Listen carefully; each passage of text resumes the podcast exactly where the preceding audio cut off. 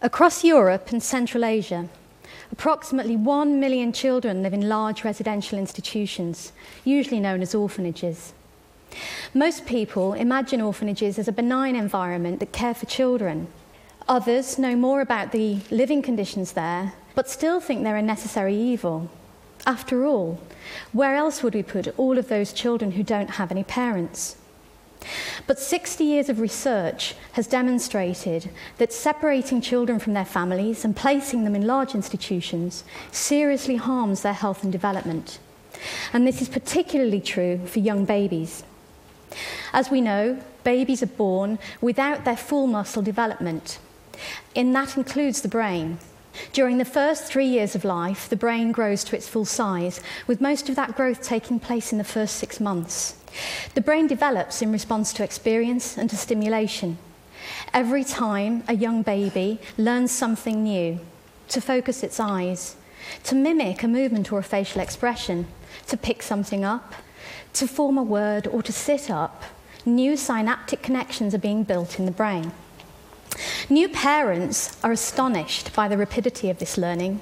They are, quite rightly, amazed and delighted by their children's cleverness. They communicate their delight to their children, who respond with smiles and a desire to achieve more and to learn more. This forming of the powerful attachment between child and parent provides the building blocks for physical, social, language, cognitive, and psychomotor development. It is the model for all future relationships with friends, with partners, and with their own children. It happens so naturally in most families that we don't even notice it. Most of us are unaware of its importance to human development and, by extension, to the development of a healthy society. And it's only when it goes wrong that we start to realise the importance of families to children. In August 1993, I had my first opportunity to witness on a massive scale the impact on children of institutionalisation and the absence of parenting. Those of us who remember the newspaper reports that came out of Romania after the 1989 revolution will recall the horrors of the conditions in some of those institutions. I was asked to help the director of a large institution to help prevent the separation of children from their families. Housing 550 babies, this was Ceausescu's show orphanage, and so I'd been told the conditions were much better. Having worked with lots of young children, I expected the institution to be a riot of noise, but it was as silent as a convent. It was hard to believe there were any children there at all. Yet the director showed me into room after room, each containing row upon row of cots, in each of which lay a child staring into space. In a room of 40 newborns, not one of them was crying. Yet I could see soiled nappies and I could see that some of the children were distressed, but the only noise was a low, continuous moan. The head nurse told me proudly, You see, our children are very well behaved. Over the next few days, I began to realize that this quietness was not exceptional. The newly admitted babies would cry for the first few hours, but their demands were not met, and so eventually they learned not to bother. Within a few days, they were listless, lethargic, and staring into space like all the others. Over the years, many people and news reports have blamed the personnel in the institutions for the harm caused to the children. But often, one member of staff is caring for 10, 20, and even 40 children, Hence, they have no option but to implement a regimented programme. The children must be woken at 7 and fed at 7.30. At 8, their nappies must be changed, so a staff member may have only 30 minutes to feed 10 or 20 children. If a child soils its nappy at 8.30, he will have to wait several hours before it can be changed again. The child's daily contact with another human being is reduced to a few hurried minutes of feeding and changing and otherwise their only stimulation is the ceiling, the walls, or the bars of their cots. Since my first visit to Ceausescu's institution, I've seen hundreds of such places across 18 countries, from the Czech Republic to Sudan.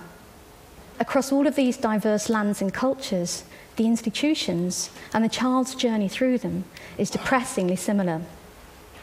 Lack of stimulation often leads to self stimulating behaviours like hand flapping, rocking back and forth, or aggression. And in some institutions, psychiatric drugs are used to control the behaviour of these children, whilst in others, children are tied up to prevent them from harming themselves or others.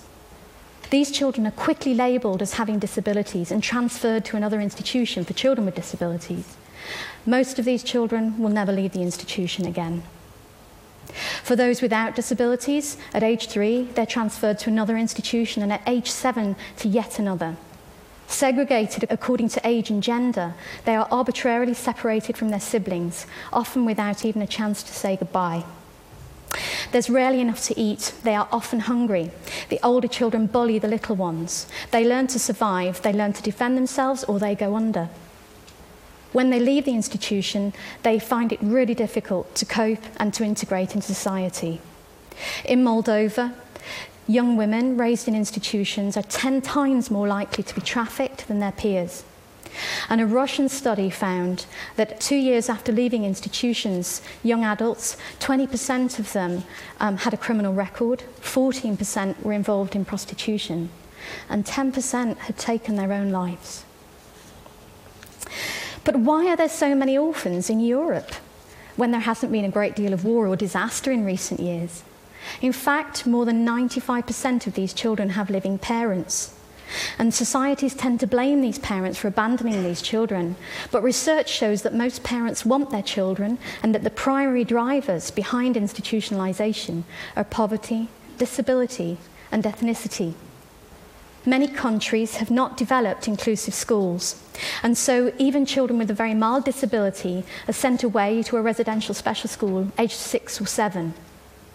The institution may be hundreds of miles away from the family home. If the family's poor, they find it difficult to visit, and gradually the relationship breaks down. Behind each of the million children in institutions, there is usually a story of parents who are desperate and feel they've run out of options.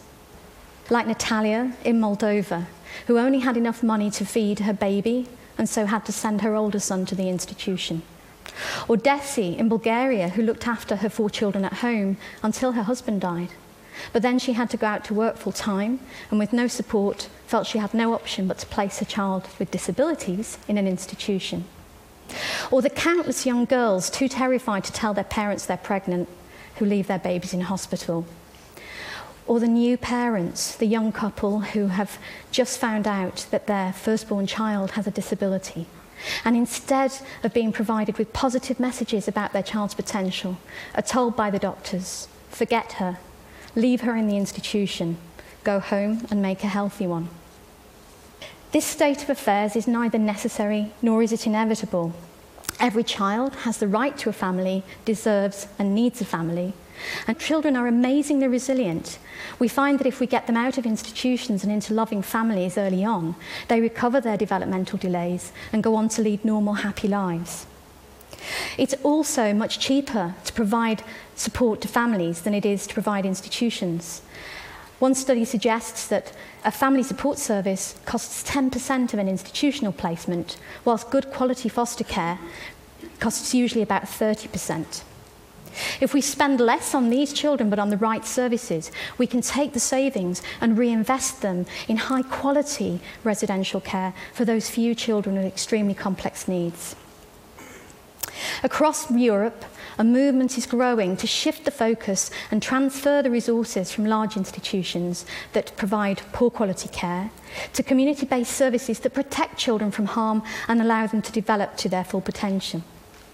When I first started to work in Romania, nearly 20 years ago, there were 200,000 children living in institutions and more entering every day. Now there are less than 10,000 and family support services are provided across the country. In Moldova, despite extreme poverty and the terrible effects of the global financial crisis, the numbers of children in institutions has reduced by more than 50% in the last five years. And the resources are being redistributed to family support services and inclusive schools. Many countries have developed national action plans for change. The European Commission and other major donors are finding ways to divert money from institutions towards family support, empowering communities to look after their own children. But there is still much to be done to end the systematic institutionalisation of children. Awareness raising is required at every level of society. People need to know the harm that institutions cause to children and the better alternatives that exist. If we know people who are planning to support orphanages, we should convince them to support family services instead. Together, this is the one form of child abuse that we could eradicate in our lifetime. Thank you.